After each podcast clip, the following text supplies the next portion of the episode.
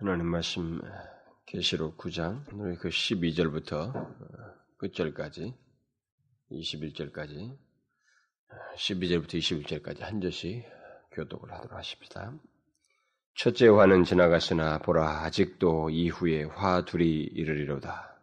여섯째 전사가 나팔을 불매 내가 들으니 하나님 앞 금단 넷불에서 한 음성이 나서 나팔 가진 여섯째 전사에게 말하기를 큰 강 유브라데에 결박한 내 전사를 놓아주라 하매 내 전사가 놓였으니 그들은 그 년월 시에 이르러 사람 3분의 1을 주위로 예비한 자들이더라. 마병대의 수는 2만만이니 내가 그들의 수를 들었노라. 이같이 이상한 가운데 그 말들과 그 탄자들을 보니 불빛과 자주빛과 유황빛과 흉갑이 말들의 머리는 자기이고 그 입에서는 불과 연기와 유황이 나오더라. 이 세 재앙 곧 저희 입에서 나오는 불과 연기와 유황을 인하여 사람 3분의 1이 죽임을 당하니라. 그 말들의 힘은 그 입과 그 꼬리에 있으니 그 꼬리는 뱀 같고 또 꼬리에 머리가 있어 이것으로 해하더라. 이 재앙에 죽지 않고 남은 사람들은 그 손으로 행하는 일을 회개치 않냐고 오히려 여러 귀신과 또는 보거나 듣거나 다니거나 하지 못하는 금, 은, 동과 목석의 우상에게 절하고 또 그 살인과 복술과 음행과 도적질을 회개치 아니한다 하더라.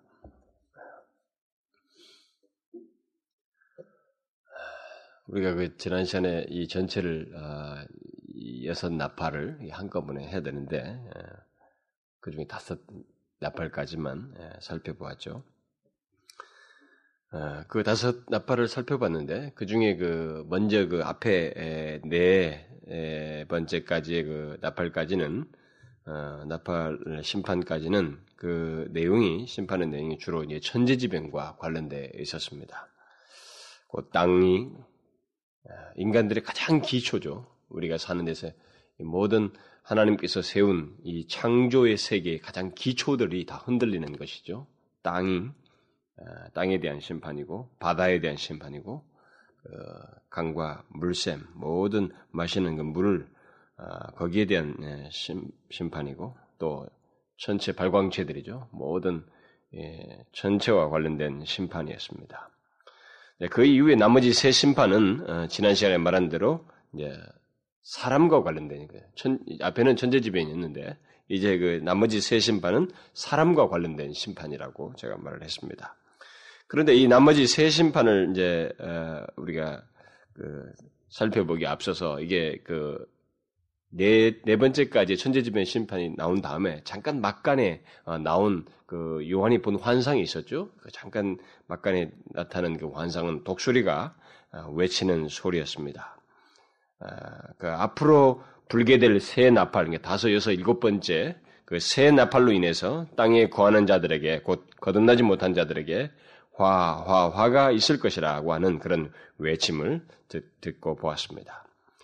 자, 이 세 번 말한 화, 예, 이 화는 앞으로 닥칠 재앙의, 재앙이 그, 그, 뒤에 앞에 천재지변 것보다는 그 뒤로 있게 될 그 재앙이 더 무서울 것이라고 하는 것을 시사하는 일종의 그런 내용이라고 그랬습니다. 결국 다섯 번째 나팔 재앙이 이제 그 세 번째 화 중에서 이제 첫 번째가 되는 것이죠. 그래서 그것을 어, 잠깐 지난 시간에 그 다섯 번째까지 했기 때문에 그것을 오늘 여섯 번째로 좀 연결되기 때문에 그 첫 번째 화죠. 일곱 나팔로 되어 있지만 구분을 해서 중간에 막간이 있어가지고 다섯, 여섯, 일곱을 화라고 다시 언급을 하기 때문에 예, 이제 여기서 좀 더 또 다른 의미를 가지고 있기 때문에 첫 번째 화가 결국 다섯 번째 그 나팔과 관련해서 나온 내용이었죠. 그게 뭐였습니까? 다섯 번째 그 나팔과 있게 된 그 결국 첫 번째 화의 내용은 아, 마귀들의 그 파괴적인 역사가 세상 가운데서 특히 거듭나지 못한 사람들 가운데서 있을 것이라고 하는 사실을 우리가 살펴보았습니다. 네, 거기서 이제 중요한 것은 그 마귀들의 모든 활동이 아무리 파괴적이고 이렇게 그 사람들을 손상시키는 상하게 하는 것이지만은 철저하게 하나님의 주권 아래서 그들이 움직인다라고 하는 것. 주권 아래서 그리고 하나님의 허락과 제한 아래서만 제한 안에서만 그들이 어, 활동하도록 되어 있다라고 하는 사실을 우리가 발견했습니다. 그것이 굉장히 중요해요. 예, 하여튼 이 계시록 전체에서 그런 내용들을 우리가 발견하는 것이 굉장히 중요한 것입니다. 그 특별히 심판과 관련된 심판 시리즈 모든 내용 속에서 가장 중요한 게 사실 우리가 놓치지 말을 내용이 바로 그런 사실입니다. 결국 그것을 알므로 인해서 우리가 이런 모든 메시지를 준 하나님의 의도에 가장 중요한 우리에게 전달하고자 하는 의도를 파악하는 것이기 때문에 그것을 놓치지 않는 것이 중요합니다. 그래서 이 세상에 대한 그 어떤 심판, 그 재앙이 있다 해도 설사 마귀의 대대적인 활동으로 그 혼란의 극치가 있게 된다 할지라도 아, 그 모든 것이 하나님의 주권에서 있는 것이기 때문에 하나님께서 제한하시는 그 범주 안에 있는 것이기 때문에 우리가 사실 그것에 대해서 요동할 이유가 없다는 것입니다. 하나님 믿는 백성들에게서는 요동할 이유가 없다. 우리가 그것을 아, 다시 한번 염두에 두고 자, 그 다섯 번째 그 나팔 심판, 그래서 그 첫 번째 화에 해당하는 그 내용이 있고 난 다음에 여섯 번째 들어가기 전에 한마디 그 언급이 어, 오늘 10본문 12절에 나와 있죠. 바로 그 마귀의 파괴적인 활동이 바로 다섯 번째 나팔 재앙이요. 독수리가 크게 외쳤던 세 개의 화 중에 첫 번째 화라. 그러면서 첫째 화는 지나갔으니 보라 아직도 화, 화 둘이 이르니라. 아, 이렇게 이르리로다 이렇게 말을 하고 있죠. 이 말은 첫 번째 화가 지나갔다고 해서 인간의 고통이 끝나는 것은 아니라는 것입니다. 곧이어 두 번째 화, 세 번째 화가 이른다고 하는 사실을 말을 해주고 있습니다. 자, 그러면 이제 여기 두 번째 화요, 여섯 번째 나팔 재앙의 내용이 무엇인가? 오늘은 이제 뭐 부득불 한꺼번에 했는데 못했습니다만 오늘은 이, 이 짧은 이 내용만 간단하게 언급을 하도록 하십시다. 왜냐하면 그러고 나서는 그 일곱 번째 그 화에 해당되는 아니 아니, 아니 일곱 번째 나팔 내용이죠. 세 번째 화에 대한 내용이 저 뒤에 뚝 떨어져서 나와요. 중간에 이제 또 삽입과 또 들어오는 겁니다. 앞에 인봉처럼 똑같이. 근데 그 삽입구가 또 중요해요. 사실 어떤 면에서 제가 보면은 이 삽입구들이 더 중요한 것 같습니다. 이 중간에 계속적으로. 그래서 그 내용을 또 별도로 해야 되기 때문에 오늘은 이 여섯 번째 나팔까지만 살펴보도록 하십니다. 먼저 보면은 이 여섯 번째 그 천사가 나팔을 불 때 하나님 앞 금제단 넷불에서 이게 어떤 한 음성이 났다 이렇게 기록하고 있습니다.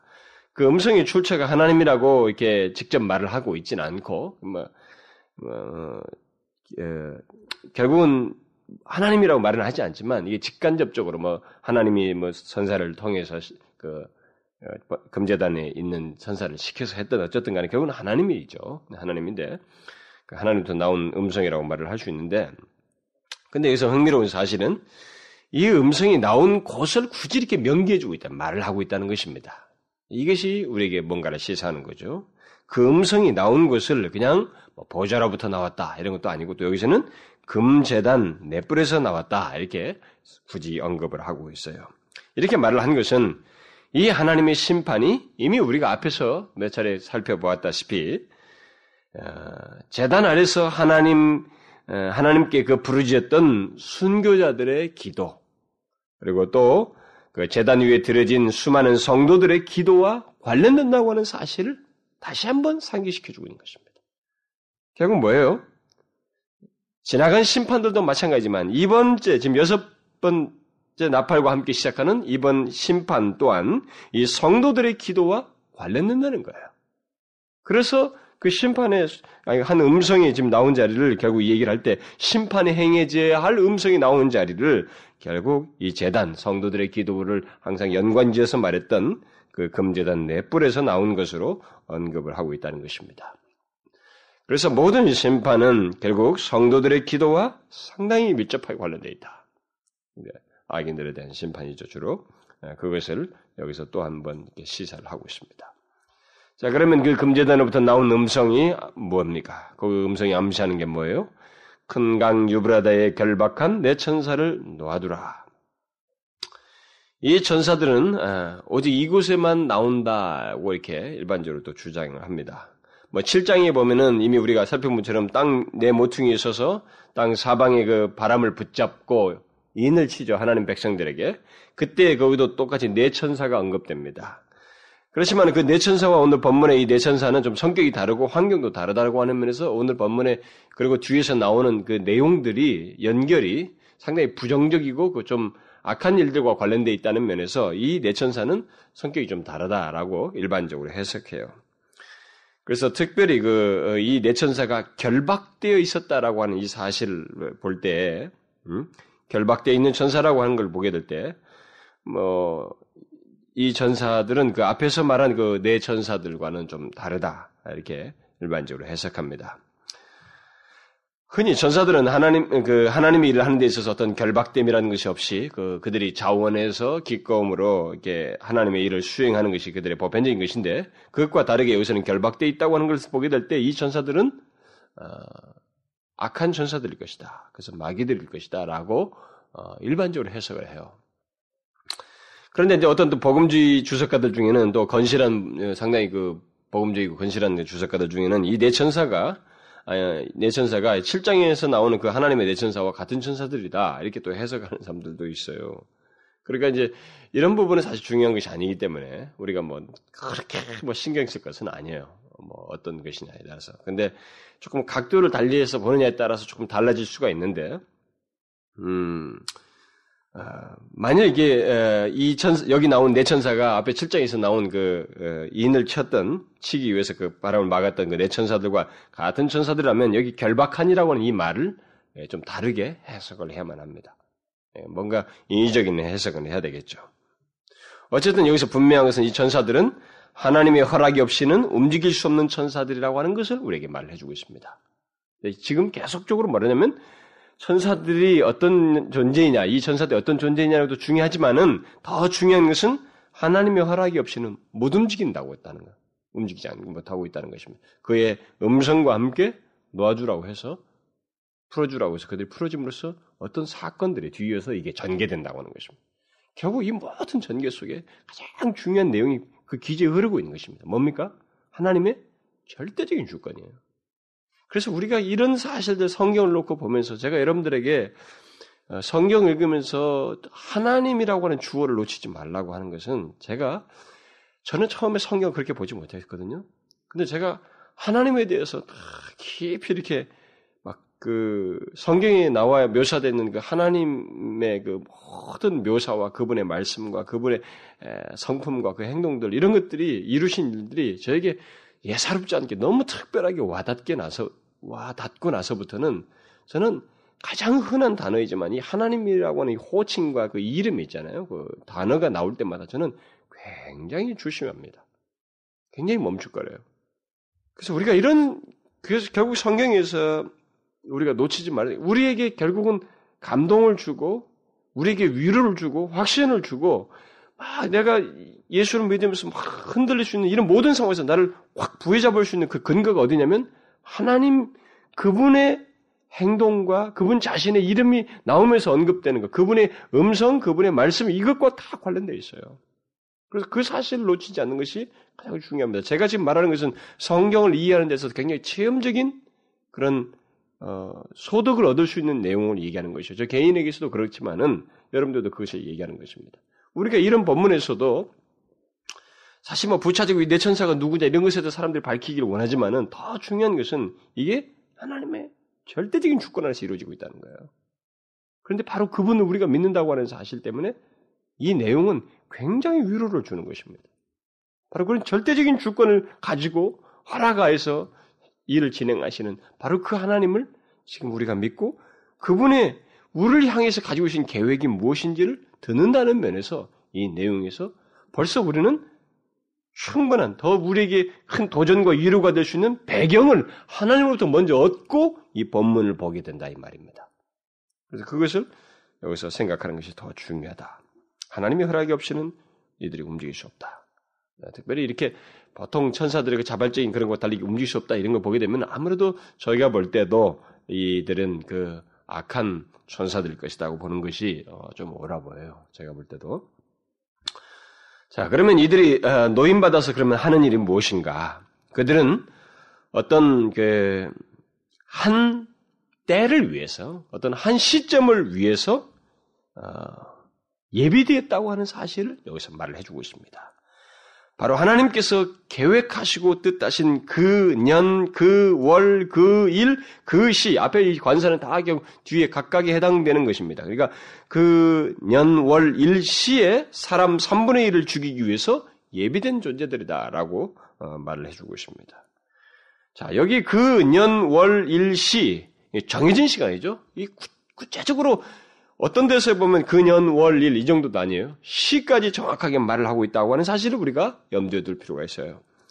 이런 것을 놓고 보면은 하나님의 심판이 그분의 분명한 그의 주권 아래서 그리고 그분의 계획과 뜻하심과 목적 아래서 하나님의 심판이 행해진다고 하는 사실을 우리에게 말해주고 있습니다. 그 시까지 말하고 있다고 하는 것은 하나님께서 자신의 뜻과 목적을 그 설정하시고 실행하시고 또 성취하는 데 있어서 이렇게 분명한 계획을 가지고 진행을 하신다는 거죠. 우리는 알 수 없는 영역이에요. 그래서 예수님께서 그 어, 승천하실 때도 그 때에 관해서 묻는 그 거기에 대해서 예수님께서 말씀하시잖아요. 승천하실 때도 때와 기한은 아버지께서 자기 권한에 두셨으니 그렇잖아요. 하나님께서 이 때와 기한에 대해서 권한에 두고 있어요. 그러니까 이것 때문에 인간들이 하나님을 우습게 알기도 하고 이것 때문에 하나님을 믿는 자는 경성기도 하는 것입니다. 음? 이게 그렇게 중요해요. 그래서 우리가 뭐 하나님처럼 될 이유가 없어요. 결국 하나님만이 그러시다고 하는 이 사실 때문에 우리가 하나님께 대해서 마땅한 태도를 취해야만 하는 것입니다. 이런 사실을 통해서. 그분의 절대적인 주권에 대해서 우리는 분명한 신뢰를 두어야 된다고요.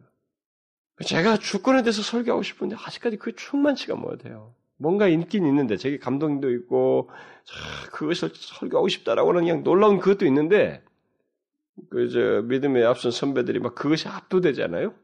제가 몇 번 언급을 했다시피 예, 그만큼 그걸 하고 싶은데도 아직 충분치가 못해서 잘 못해요. 주저스름이 좀 있는데 우리가 이것을 생각함으로 인해서 굉장히 큰 소득을 얻습니다. 하나님의 그래서 만약 이 하나님의 절대적인 주권을 무시하면 인간은 어, 떤 식으로 흘러가냐면은 교만해져요. 교만해지고 자꾸 하나님 무섭게 알아요. 하나님을 넘봅니다. 인간들이. 이 하나님의 절, 절대적인 주권에 대해서 무시하면은 이것에 대해서 깨있지 않으면 이것에 대해서 강한 신을 갖고 있지 않으면 인간은 행동이 방자해져요. 너무 경솔해지면 자기 마음대로 살려고 한다고.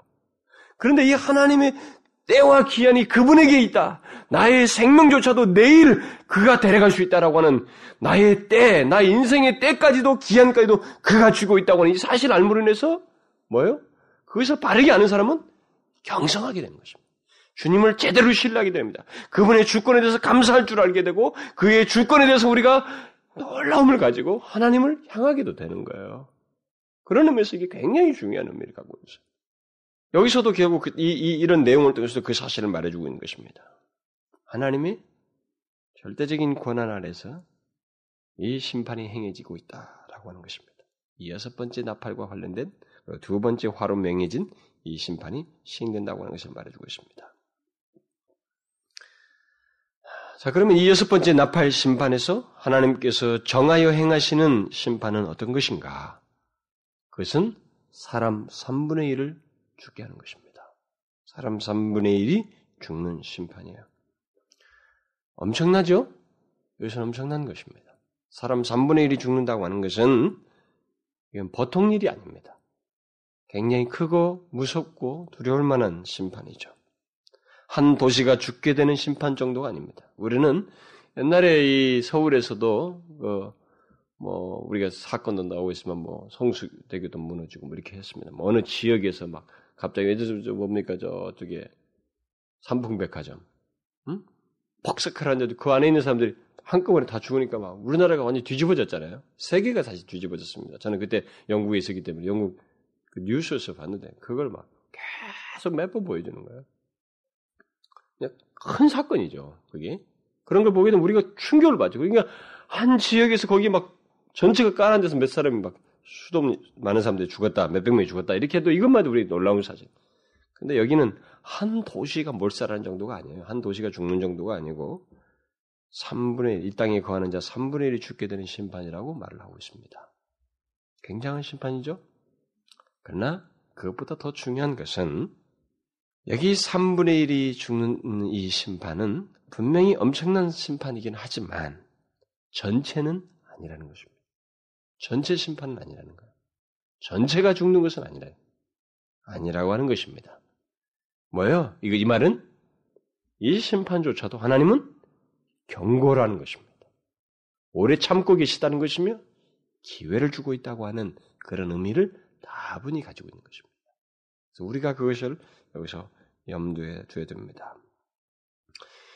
그러면 이 여섯 번째 심판, 음, 여섯 번째 나팔 심판으로 인해서 죽게 되는 사람 3분의 1이 그러면 어떻게 죽게 된다는 것인가? 바로 그 16절 이하 연급되는 마병대에 의해서 죽임을 어, 당할 것이다고 말을 하고 있습니다. 요한은 그 마병대의 모습을 환상 중에서 이제 보고 그것을 기술해주고 있는데 그 말들과 탄자들이 불빛과 자줏빛과 유황빛 흉갑이 있고 또 그 말들의 머리는 사자의 머리 같으며 그 입에는 세 가지 재앙이 나온다고 그랬습니다. 불과 연기와 유황이라고 하는 것이 나온다고 말했고 바로 그 재앙으로 인해서 사람들이 3분의 1이 죽임을 당한다 이렇게 말하고 있습니다. 요한이 본 이 마병대의 모습은 무엇을 말할까? 이게 여기서 키예요. 예? 아, 먼저 이 마병대의 숫자를 먼저 생각할 필요가 있겠습니다. 음, 이 숫자가 2만만이라고 말을 하고 있는데 음, 이 숫자는 문자적으로 말하면 2억입니다. 문자적으로 말하면 어, 성경에서 일반적으로 그 만만이요 천천이다라고 는 말을 하죠. 근데 만만하면 1억입니다. 그러니까 이게 만만이요 천천이로 이런 표현을 하면 이것은 셀 수 없이 많다고 하는 것에 대한 보통 표현이에요. 그런데 여기서 이제 좀 특이한 것은 사도 요한이 이 만만이라고 하지 않고 이만만을이라고 하는 숫자를 정확히 들었다 이렇게 말을 하고 있어요. 그걸 자기가 정확히 들은 것으로 말을 하고 있습니다. 그래서 이런 사실을 놓고 보면 아 이런 것을 굳이 표현한 걸 놓고 보면 많은 주석가들은 이 숫자는 실제적인 숫자이다라고 이렇게 해석을 합니다. 다시 말해서 요한이 직접 셀 수 없는 큰 무리이기에 어느 정도 그 정확한 숫자를 직접 말해준 것이다. 이렇게 해석을 합니다. 네, 얼마든지 가능한 해석이죠. 그러나 흔히 만만히 그 두, 만만의 두 배를 말함으로써 셀 수 없이 많은 수의 군대를 말했다, 그 무리를 말했다고 해석해도 상관이 없어요. 꼭 2억이라고 하는 그 숫자를 문자대로 고집할 이유는 없다고 맞아요. 어쨌든 이것이 성경에서도 만만유 천체라고 해서 그것에서 두 배를, 곱을, 배를 말함으로 인해서 정말로 셀 수 없이 많은 굉장히 많은 수가 여기에 이 여섯 번째 나팔 재앙에 동원되고 있다고 하는 사실을 일단 말을 해주고 있다 이 말입니다. 그런데 바로 이 큰 무리 마병대가 그럼 무엇인가? 이 마병대에 대한 그 상세한 묘사가 이제 그 답을 말해주는데 그 말들과 말을 탄 자들이 불빛과 자줏빛과 유 황빛 흉갑과 함께 머리는 사자 머리 같고 그 입에서는 불과 연기와 유황이 나와서 그것을 사람 3분의 1 죽게 한다. 일단 이 같은 내용들은 이 마병대가 굉장히 잔인하고 파괴적이라고 하는 것을 일단 우리에게 말을 해주고 있죠. 그런데 특이한 것은 그들이 사람을 죽이는 방법이 지금 여기서 문제가 되고 이것이 이제 우리가 해석하는 데 어떤 키를 제공한다고 볼 수 있습니다. 어떻게 죽여요? 어... 이 말의 입에서 불과 연기와 유황이 나와서 사람을 죽인다고 말하고 있고 또 덧붙이기를 뱀 같은 꼬리 예, 그리고 머리가 있는 그 꼬리로 사람을 죽게 한다, 상하게 한다고 이렇게 말을 하고 있습니다.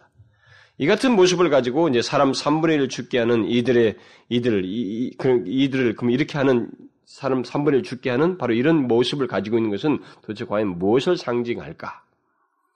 이것에 대해서 두 가지 해석이 지배적입니다. 대표적으로 나오는데 하나는 사람을 죽게 하는 현대적인 무기를 이것이 예, 현대적인 무기에 의해서 대량 살상이 있게 될 것을 아, 말하는 것이다. 아, 이렇게 하나는 해석을 하는 것이고 또 다른 하나는 마귀에 의한 재앙이라고 하는 해석입니다. 전자의 해석은 뭐 그 어떤 그 화약의 발달로 인해서 그 각종 무기들이 내뿜는 어떤 세 가지 불, 연기, 유황을 정확하게 말한다는 면에서 뭐 이렇게 사람들이 많이 이것을 지지합니다. 또 뭐 무기를 사용한 어, 세계적인 전쟁에 의해서 그야말로 3분의 1의 사람들이 죽을 수 있다고 하는 현실적인 가능성이 얼마든지 있기 때문에 이, 수, 이, 이, 이 해석을 많은 사람들이 지지를 합니다. 어, 그렇게 그렇다 보면은 1세기 당시에 이 기록은 상당히 미래에 이루어질 거니 그 말을 했다라고 볼 수가 있겠죠. 그러나 이제 그때 당대 사람들로서는 이제 이것이 어떻게 이해됐을까라고 했을 때 그들은 어쨌든 미래에 일어날 일로 간주됐을 것입니다.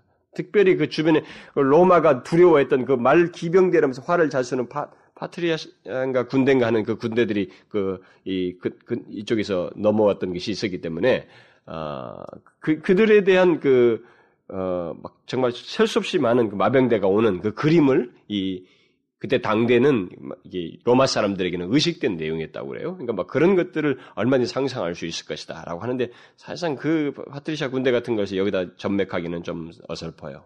어쨌든 이것은 그들에게 이런 구체적인 그 죽게 되는 불과 연기와 유황을 얘기했다고 하는 면에서 보게 되면 이것이 그들에게서는 상당히 좀 생소한 문제일 수 있을 거라고 봐져요. 그러나 어쨌든 이게 상당히 미래적으로 자기들 앞에 어쨌든 미래 앞에서 일어날 일이라고 하는 것은 그들에게 경성케 하는 내용은 분명히 됐을 것입니다. 그리고 그리고 이 심판이 자기들에 해당되는 것이 아니라 이 멸망받을 사람들에게 해당하는 것이기 때문에 1세기 성도들은 어떤 면에서는 긍정적으로 이것을 듣게 되었을 것입니다.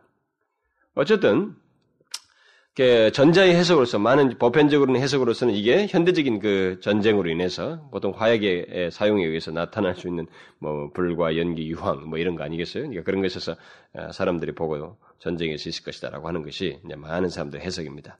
그래서 만일 이 해석대로라고 하면은 이 여섯 번째 나팔 심판은 결국 뭐겠어요? 어떤 재앙이겠습니까? 예, 세계적인 전쟁을 얘기한다 이렇게 해석할 수 있겠죠. 그것에 의해서 있게 될 재앙이요 심판이라고 할 수 있을 것입니다.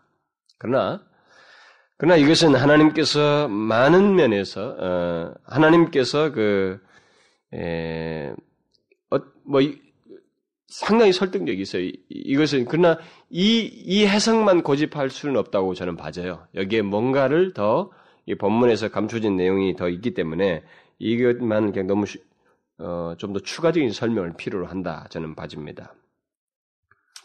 어, 왜냐하면 본문에 그 사람을 죽이는 이 말에 대해서 이 추가적인 설명을 하고 있고 만일 그렇게 에, 해석만 그 해석만을 주장한다 그러면 마치 이 전쟁을 세계적인 전쟁을 위해서 3분의 1을 죽이도록 하는 그 전쟁의 조작자가 마치 하나님인 것처럼 이해될 수 있기 때문에 그런 식으로만 단적으로 해석하는 것은 조금 무리라고 봐져요. 여기는 추가적인 설명이 필요합니다. 그 내용이 이런 것에 의해서 사상될 수 있다는 가능성은 얼마든지 많기 때문에 굉장히 설득력이 있어요. 그러나 이 전쟁에 만약 이런 식의 살상이 이루는데 그 배경은 하나님의 조작이 아니라는 거예요. 여기서 더 중요한 것이 그래서 추가적인 설명이 거기 나오잖아요. 사람을 죽이는 이 말에 대한 언급이 덧붙여서 나오지 않습니까? 그 19절에서 뭐라고 말합니까? 이 말들의 힘은 그 입만이 아니다. 불과 유황과 어? 연기를 내뿜는 이, 그것을 말 나온다고 하는 죽게 하는 그것이 그 입, 입에서 나온다네. 그 입만이 아니라 그 꼬리에도 있다고 말하고 있죠. 그 힘이 꼬리에도 있다고 말을 하면서 그 꼬리는 뱀 같고 또 꼬리에 머리가 있어서 이것으로 해하더라 이렇게 말하고 있습니다. 그러니까 입에서 나오는 것으로도 사람을 죽이지만 이 꼬리 또한 사람을 해한다고는 사실을 말하고 있습니다. 이것을 생각하면 여기 2만만의 기병대는 단순한 현대 무기에 의한 전쟁이라고만을 말하면 안 된다는 거죠. 그렇게만 해석할 수 없다는 거예요. 그럼 뭡니까? 이 말들의 꼬리가 뱀 같고 머리가 있어서 해야 한다는 사실은 이 말들이 마귀적이라는 거예요. 이 말들이 마귀적인 존재라고 하는 것을 다분히 시사해 주는 것입니다. 계시록에서 뱀은 항상 사단과 관련되어 있기 때문에 여기 뱀 같다고 하는 것은 그 말들이 사단의 세력에 속한 것이라고 하는 것을 크게 시사합니다. 그래서 현대적인 전쟁을 얘기하는 사람들 그 뒷부분을 해석할 때 그냥 쉽게 이 얘기 덧붙여 버려요. 근데 이것을 계시록 전체와 문맥과 관련해서 생각해 볼 필요가 있어요. 그렇다면 여기 여섯 번째 나팔 심판에 나오는 이 마병대, 그 사람 3분의 1을 죽이는 이 마병대가 그렇게 많은 사람들을 죽이는 방식은 설사 드러난 것은 세계적인 전쟁이든 뭐 이런 이런 방식이 동원되다 할지라도 그 전쟁은 사실상 2만만의 그, 귀신들의 활동에 의해서, 마귀들의 활동에 의해서 있게 되는 일종의 살상이라고 하는 거죠. 그것에 의해서 있게 되는 사람이 죽게 되는 일들이라고 하는 것을 말을 할 수, 어, 말한다고 할 수가 있습니다. 그래서 저는 이 여섯 번째 나팔 심판을 단순히 현대적인 무기에 의한 전쟁을 말한다고 어, 말하기보다는 이 여섯 번째 나팔 심판, 다섯 번, 여섯 번째 심판이 그 다섯 번째 나팔 심판과 똑같이 그 배후에 그 마귀의 활동이 있어서 있게 되는 재앙이라고 우리가 이해된다고 봐져요. 그 여섯 번째 나팔 심판과 계속 연결되어 있는 그런 어떤 성격상 연결되어 있는 그런 내용이다. 이거, 이 말입니다. 물론 눈으로 드러나는 방식은 어떤 전쟁의 성격을 띌 수 있습니다. 그러나 중요한 것은 단순한 전쟁이 아니라는 것입니다. 이만만의 귀신들의 역사에 의해서 있게 되는, 그러니까 셀 수 없이 많은 이 아, 재앙의 그 동원대 우리가 다섯 번째 나팔장에서도 정말 그 이 마귀들의 역, 굉장한 활동에 의해서 파괴적인 일이 났잖아요. 그것에 더 극한 일이 나는 거예요. 더 많은 그런 구체적인 앞에서는 좀 덜 했죠. 이게 사람을 죽이진 않고 상하기만 했잖아요. 이제는 살상하는 거예요. 더 죽, 사람을 죽게 하는 것입니다. 더 파괴적인 일이 점진적으로 있게 예, 점진적인 그 재앙이죠. 심판이 여섯 번째 나팔과 함께 일어나는데 바로 이것이 예, 셀 수 없이 많은 뭐 인만만의 귀신들의 역사와 관련되어 있다는 것입니다. 그래서 그것에 그들에 의해서 어, 뭐 전쟁의 성격을 가질 수 있겠죠. 얼마든지 그건 가능합니다. 그러므로 이 마병대는 사실상 거듭나지 못한 자들 가운데서 역사하는 마귀들이라고 할 수가 있어요. 바로 그들의 사악한 활동으로 인해서 많은 사람들이 죽게 되는 살인적이고 파괴적인 살상 행위가 있을 것이라고 하는 것을 우리에게 말해주는 것입니다. 일반적으로 그런 행위가 크게 있으려면은 이런 살상 행위가 있으려면 그러니까 사람 3분의 1이 죽을 정도가 되려면은 사실 우리는 큰 전쟁을 생각하지 않을 수가 없어요. 우리가 가지고 있는 머리로서는 모르겠어요. 그 여기 유황 이런 불 같은 걸 생각하면 우리가 소돔과 고모라를 생각할 수 있죠. 소돔과 고모라에서도 그런 것이 있었으니까 연기도 나중에 다 나타났고 유황 불이 있었으니까 아, 그런 심판을 놓고 볼때 어? 어떤 다른 성격도 얼마든지 생각할 수 있겠지만은 일반적으로 그 여기서 지금 연결되어 있는 그 이 마병대 그리고 거기에 나타난 어떤 동원되는 실제적인 존재들이 있고 거기에 앞서서부터 말한 그 뱀, 뱀 같은 예, 꼬리가 뱀 같고 머리가 있다고 하는 이런 것과 관련해 보면은 아무래도 마귀들이 여기에 예, 동원돼서 나타나는 어떤 전쟁일 것이다. 세계적인 전쟁일 것이라고 하는 것이 우리가 쉽게 생각할 수 있는 해석이라고 봅니다. 자, 그런 배경 아래서 세계적인 전쟁을 우리는 이제 얼마든지 생각할 수 있죠. 이 여섯 번째 재앙이, 심판이 결국은 세계 전쟁으로 인한 재앙이 될 수 있다. 그러나 중요한 것은 다른 게 아니고 무엇보다도 마귀예요, 마귀. 마귀들이 이 세상 가운데 있게 될 그 재앙, 재앙이 다섯 번째 에서 똑같이 마찬가지죠. 그 성격이 마귀들의 활동과 밀접하게 관련되어 있다는 것입니다. 우리는 이것을 우습게 합니다. 오늘날 사람들이 이 마귀들의 역사들이라든가 활동에 대해서 아주 우습게 알아요. 그러나 여러분 제가 다섯 번째 그 나팔 심판에서도 얘기했다시피 오늘날도 수많은 사람들이 귀신을 섬기는 것입니다. 귀신을 쫓아다닌다. 그 엘리트들이 점쟁이를 찾아가고 응? 통한다고 하는 말, 뭔가 이게 확 뚫렸다고 하는, 응? 뭐 신통하다고 하는. 그 여러분 뭐 저 무슨 저 뭡니까 그 저 은행 같은 데 가면 이게 막 다 꼽혀 있잖아요. 무슨 여성 동화 뭐 이런 거. 이 전면 앞 부분에 다 그 그런 사람들 광고가 가득해요. 어? 막 신통방통하다는 무슨 뭐 점쟁이들. 뭐 막 거기다 일종의 간증이죠. 자기 나름대로. 뭐 내가 어떻게든 했는데 뭐 어디서 뭘 했고 막 그런까지 꽉 찼어요. 어떤 사람은 막 한 페이지 다 쓰고 어떤 데는 한 페이지면 내가 보니까 막 한 20명 이렇게 쭉 이렇게 해놓고 무슨 도사 무슨 데뭐 처녀도사 여자들이 주로 많아요. 여자들이 많은데 근데 놀라운 것은 이 정치인들이고 뭐고 이런 사람들이 다 그거 한다는 거예요. 직장이 하도 엘리트인데 어? 미국 외국에서 박사까지 다 받았는데 직장이 자꾸 타, 타, 타, 탈락하는 거예요. 떨어지는 거예요. 그러니까 이게 뭐가 붙었나 뭐 이렇게 생각을 하면서 말이죠. 뭐가 우리에게는 뭔가 사람들이 있잖아요. 그 어른들이 말하는 거예요. 뭐가 있다. 가지고 그런 사람이 진짜로 점쟁이한테 간다고. 웃기잖아요? 과학을 연구하고 첨단을 연구했다고 하면서도 귀신을 의존하는 거예요. 여러분, 이 세상에 지금도 수많은 사람들, 제가 그랬잖아요. 문화 속에 이 사단의 역사, 마귀의 역사가 강력하게 이 시대일수록 세대가 더 개방화되고 타락하고 이 오염되는 이 문화 속에 이 죄악이 범람하는 그 배후에 제가 마귀가 있다고 그랬잖아요. 마귀 활동들이 득시한다고. 사람들이 이것을 우습게 합니다만 천만의 말씀입니다. 이 하나님의 심판에는 분명히 최종적인 심판에 이르기 전에 있게 되는 이 큰 재앙들, 심판들에는 마귀와 밀접하게 관련되어 있어요. 그런데 이 여섯 번째 나팔은 다섯 번째 나팔하고 다릅니다. 심판하고. 앞에는 죽이지 말라고 그랬잖아요. 괴롭기만 하라고 그랬잖아요. 이것은 죽이는 것입니다. 어떻게? 어떻게 마귀가 사람들이 이렇게 다수가 죽게 하는데 그 활동을 할 수 있는가? 여기에는 이제 구체적으로 아까 그런 대표적인 해석처럼 얼마든지 사람을 죽게 하는 모든 일이 다 가능하기 때문에 대표적으로는 이 다수를 놓고 보면 전쟁이라는 것을 생각할 수가 있어요. 쉽게 보면. 근데 어쨌든 사람을 죽게 하는 이 일에 역사라는 배우에 수많은 사람들. 여러분 그런 것이 어떻게 가능하겠어요? 가장 쉬운 거.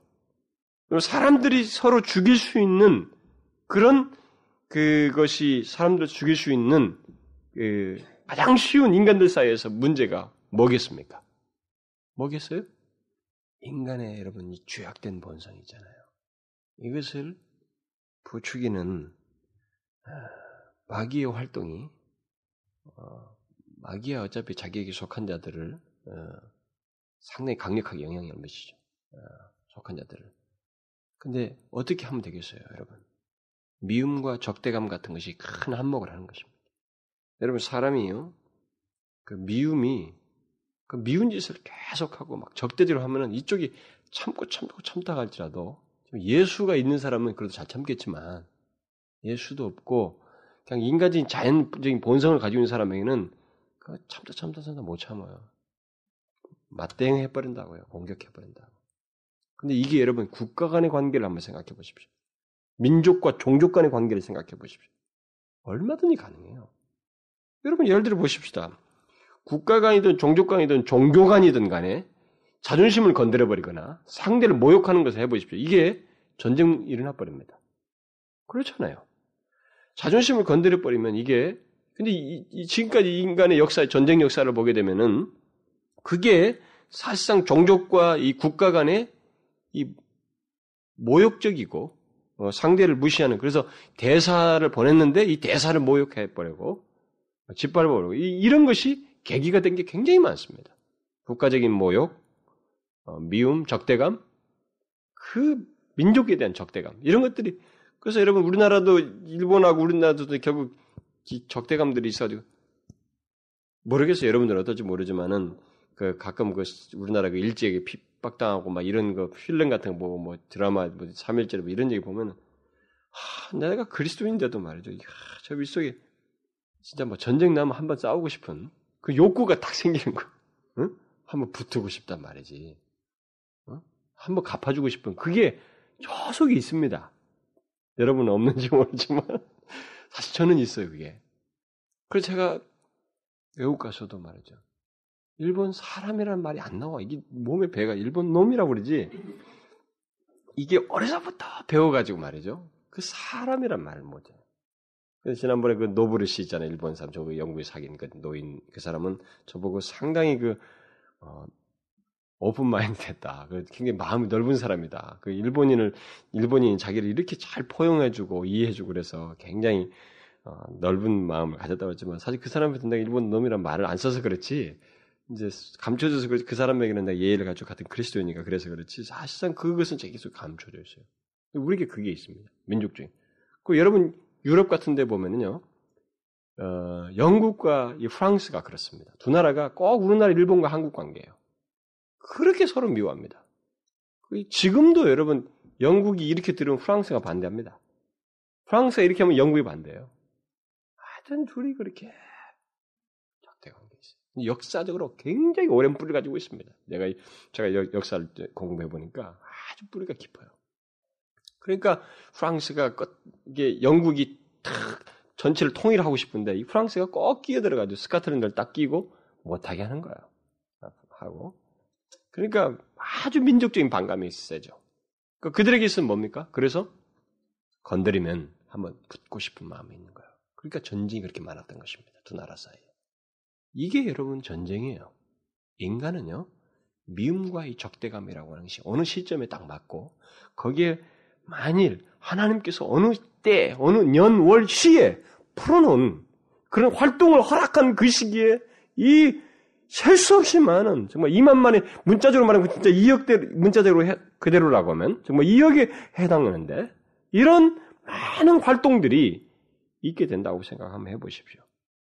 그건 얼마든지 가능해요. 그 미움이 부추겨져서 그렇게 한다 그러면은 가능하죠. 민족 간에, 종족 간에, 종교 간에 이런 물이 인정이 되면 여러분 지금도 뭐 빈라덴이나 사담 후세인 같은 것도 그런 거 아닙니까? 결국 비슷한 거예요. 이 미국에 대한 적대감과 미움입니다. 어? 그것이 뭐 종교적인 성격도 띄어 있고 여러 가지 성격이 다 띄어 있죠. 그, 그 여러분 여기 저 인도네시아 같은데도 뭐, 뭐 누구 저기 뭐 모슬렘이 뭐 어쩌다 뭐 어떻겠다 그러면 그러면 그 당사자 그 사람만 되게 건드려야 되잖아요. 그냥 돌아다니면서 막 교회에다 다 불질러 버리는 거예요.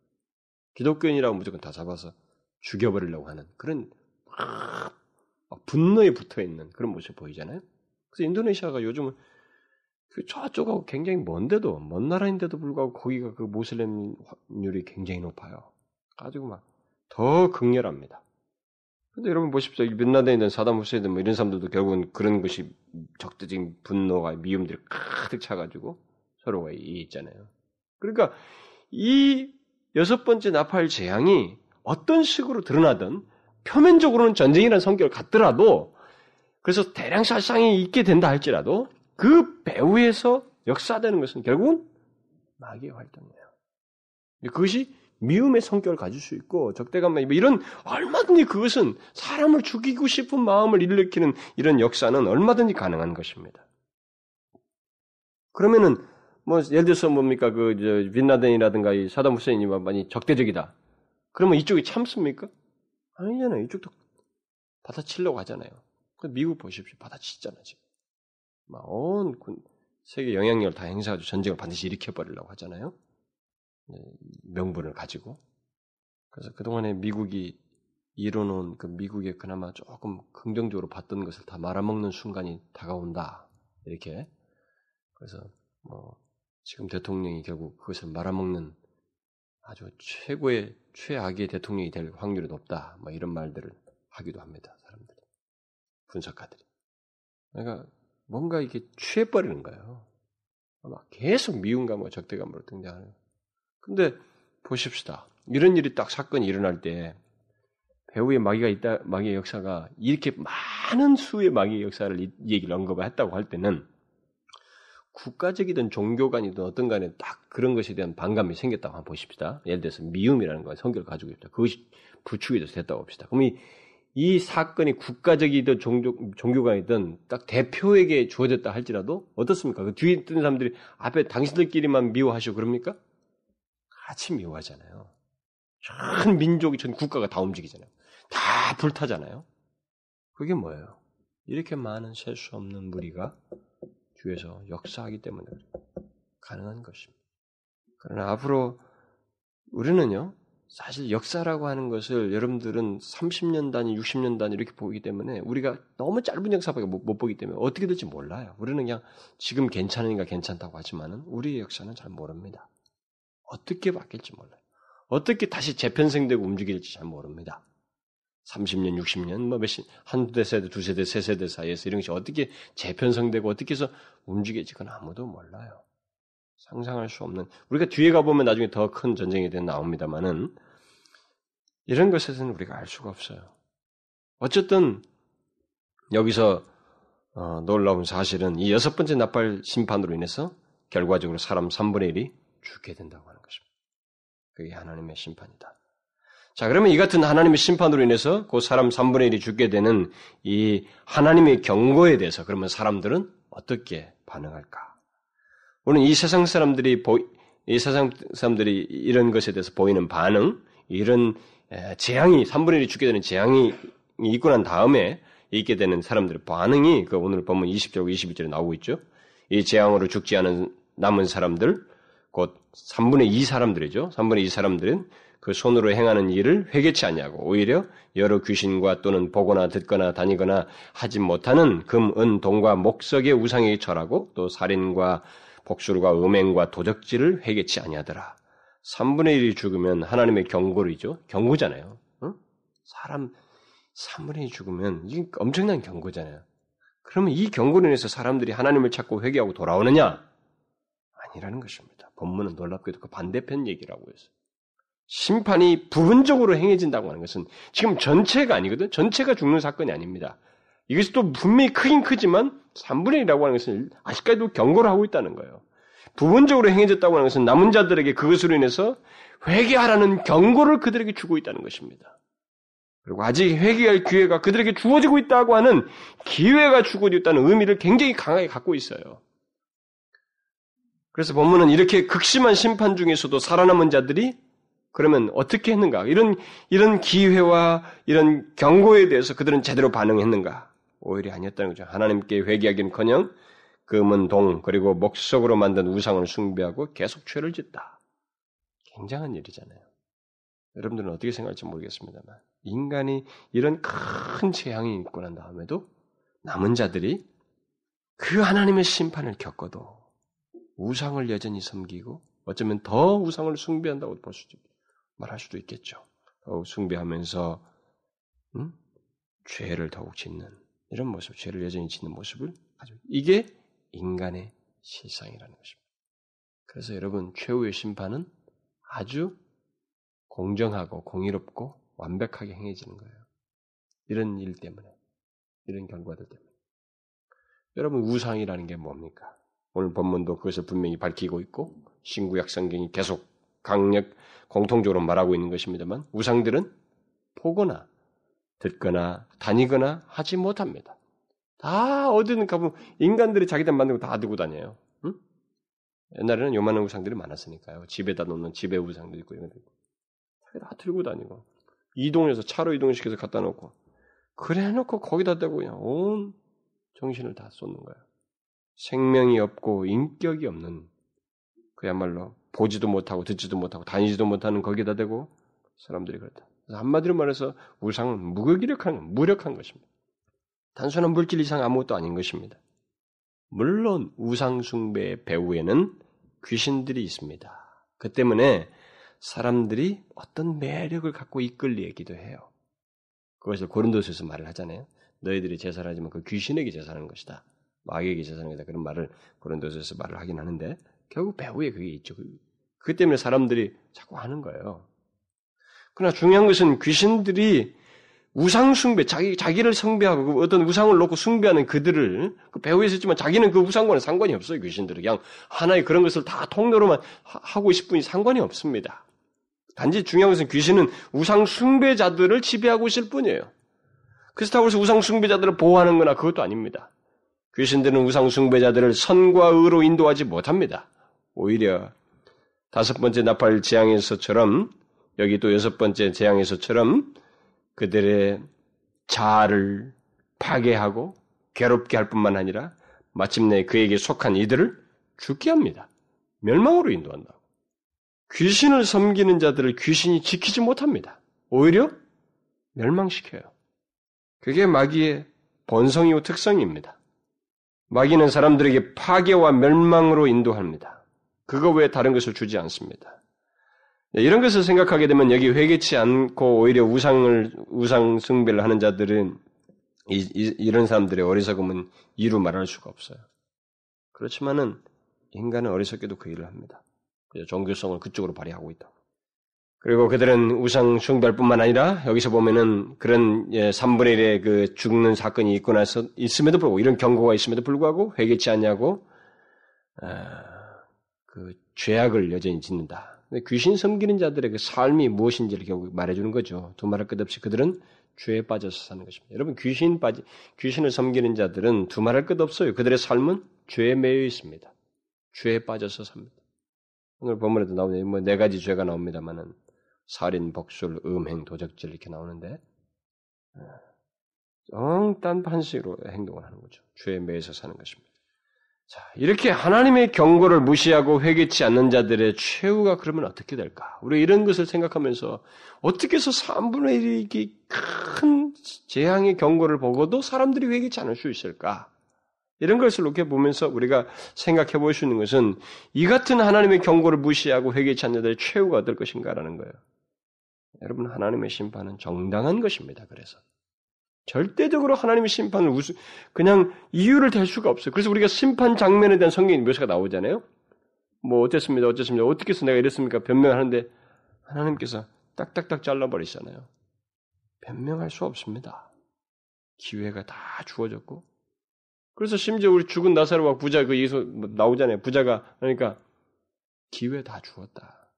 아 그러면 지금 살아있는 내 식구들이라도 어디 가서 좀 할 수 있도록 기회를 주십시오. 그것도 지금 기회 있어. 그 옆에 선지자들 다 있다고. 설교자 다 있단 말이야. 거기서 없으면 없는 거야. 뭐 죽은 자가 살아난다고 해서 듣느냐. 천만의 말씀. 여러분 예수님께서 죽었다 살아났을 때 듣는 사람 다, 다 예수 믿었습니까? 아닙니다. 그가 부활하셨지만은 부활하신 그것을 그 뒤로도 수도 없이 증거했지만 그걸 다 믿느냐 그렇지는 않았어요. 이스라엘 백성들이 홍해를 가르고 홍해를 지난 사람입니다. 그런데도 하나님 똑바로 믿었습니까? 그것으로 되는 거 아니에요. 철저하게 하나님을 믿는 것은 믿음으로 하는 것입니다. 보는 것으로 하는 게 아니에요.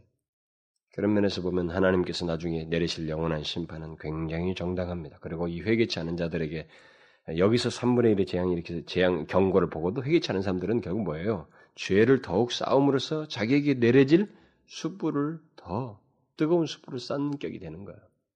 많이 맞는 꼴이 되는 것이죠. 많이 맞는 심판을 받게 되는. 그래서 우리는 일단 이 여섯 번째 나팔 재앙을 통해서 우리가 이제 하나님께서 전체를 다 쓸고 있는 건 아니다. 3분의 1을 심판하고 있다는 것을 통해서 결국 뭐예요? 하나님은 기회를 주신다는 것입니다. 아직까지 경고하고 있다는 것이죠. 이 시점까지 보면은 아직까지 경고를 하고 있다는 것입니다. 또 회개하고 돌아오는 돌아오라는 하나님의 오래 참으심과 사랑이 그 기저에 깔려 있습니다. 인간은 언제든지 죽여도 상관없는 존재예요.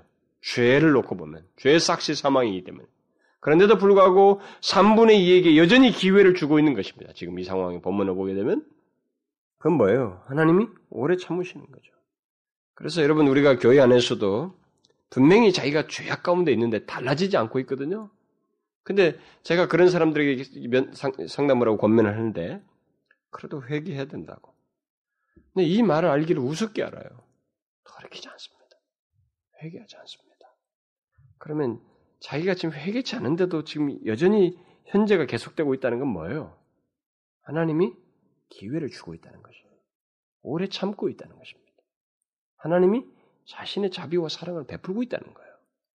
그러나 여러분, 인간이라고 하는 것은 데드라인을 딱 가지고 있는 존재이기 때문에, 그리고 그것조차도 내가 예측할 수 없는 순간에 다가오는 것이기 때문에, 이 하나님의 오래 참으심을 내 마음대로 해석하면 안 되는 거예요.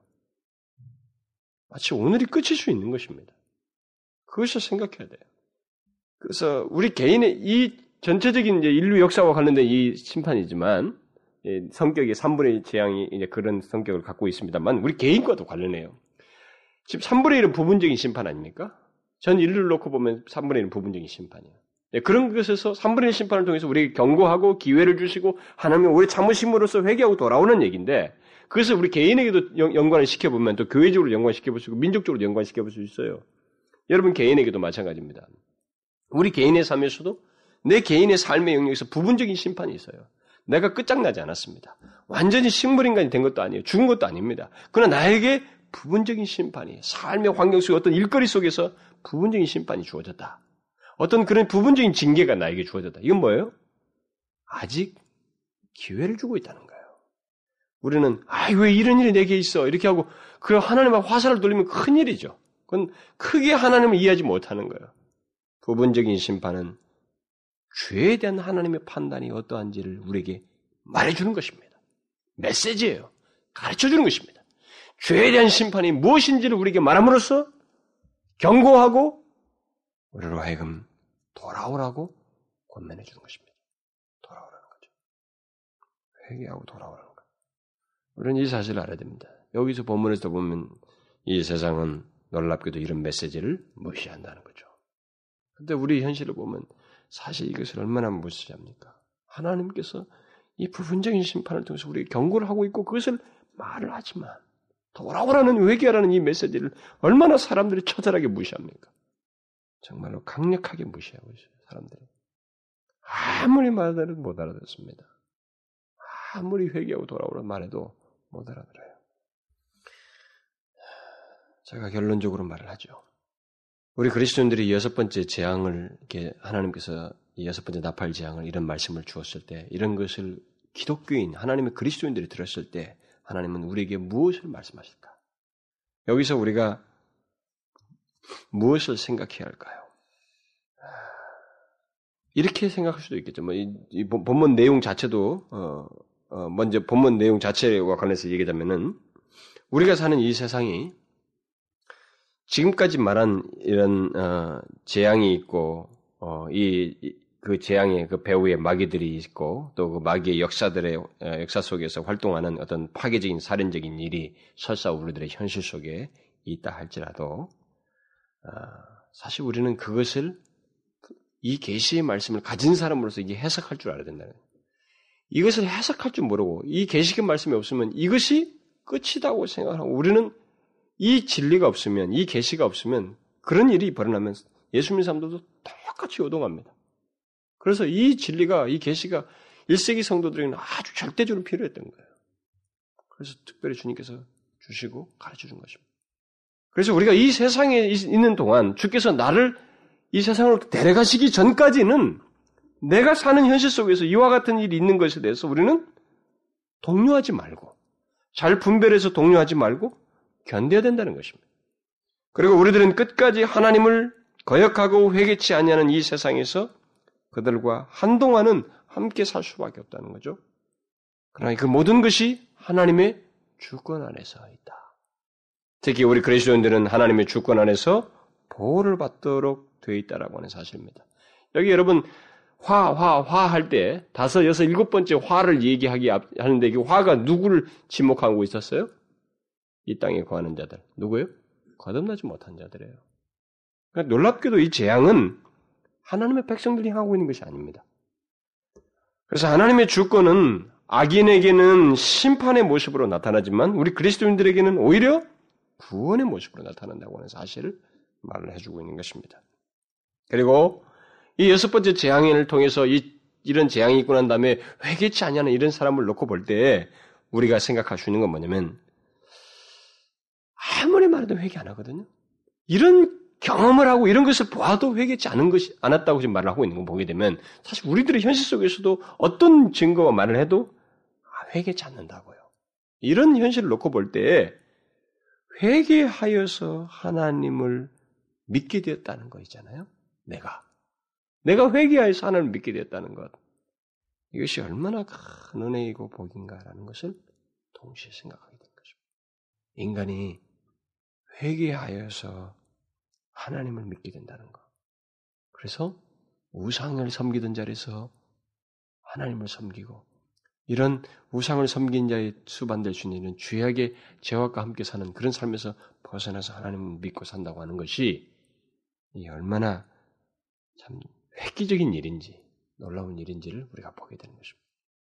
여러분들은 그 사실을 알아야 됩니다. 우리가 회개하여서 하나님을 믿는 것이 얼마나 큰 복인가. 저는 회개하게 됐다고 봐져요. 음? 제가 어떻게 회개 스스로 할 수 있으며 어떻게 무엇을 회개하고 어떤 식으로 회개하고 회개가 왜 필요합니까? 이런 모든 일에 내가 아, 해당되어서 하나님을 믿게 됐다고 하는 것이 이 여섯 번째 나팔 재앙을 보면서도 회개치 않는 이런 대상들을 놓고 볼 때 이건 정말로 획기적이다. 엄청난 일이다. 그래서 이 나팔 재앙을 통해서 하나님은 우리를 결국 위로하시는 것입니다. 그리스도인들을 그리스도인들을 위로하는 것이죠. 아, 이 재앙이 하나님의 주권 안에서 대상을 정하고 있다는 것입니다. 그러면 반대로 하나님의 백성들은 이런 모든 것 속에서 구원을 경험한다는 것입니다. 그의 주권은 하나님 백성들에게 구원을 주기 위한 주권이에요. 그러니까 이것을 기억하고 있어요. 여러분과 제가 하나님의 주권에 대한 묵상을 하면 할수록 그 주권이 나를 지키고 인도하시고 약속하신 것을 십자가 안에서 약속하신 것을 이루시는 주권이라고 하는 사실을 기억하면 돼요. 이게 엄청난 겁니다. 하나님의 주권. 그래서 여러분 앞선 선배들이 하나님의 주권을 생각하면서 그것 때문에 몹시 감격했던 거예요. 기도합시다.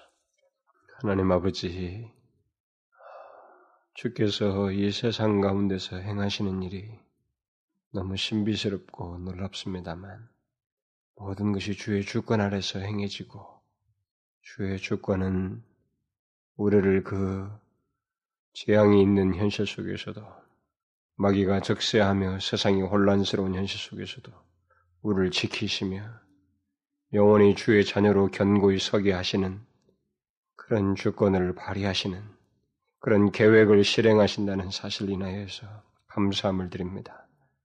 하나님께서 분명히 경고의 나팔을 크게 부르시지만 3분의 1이 죽게 될 만큼 큰 경고의 나팔을 불지만 사람들이 회개치 않냐고 오히려 죄악을 짓는 그런 현실이 있는데 반해서 우리가 이 세대 속에서 주님을 알고 회개하여 돌이켜 주님만을 믿고 주님만이 구원자인 것을 알고 살 수 있는 은혜를 주신 것을 감사드립니다.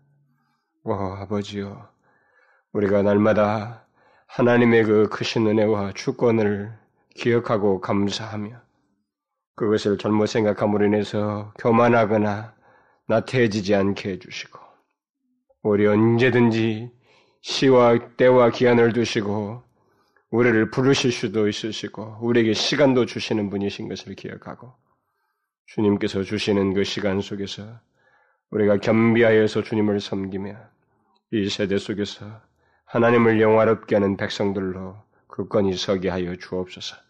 유혹이 있고 거센 하나님의 반대가 있다 할지라도 그 가운데서 주를 믿는 것에 특권과 행복을 알고 오히려 감사함으로 살아가는 저희들 되게 주옵소서. 예수 그리스도의 이름으로 기도하옵나이다. 아멘.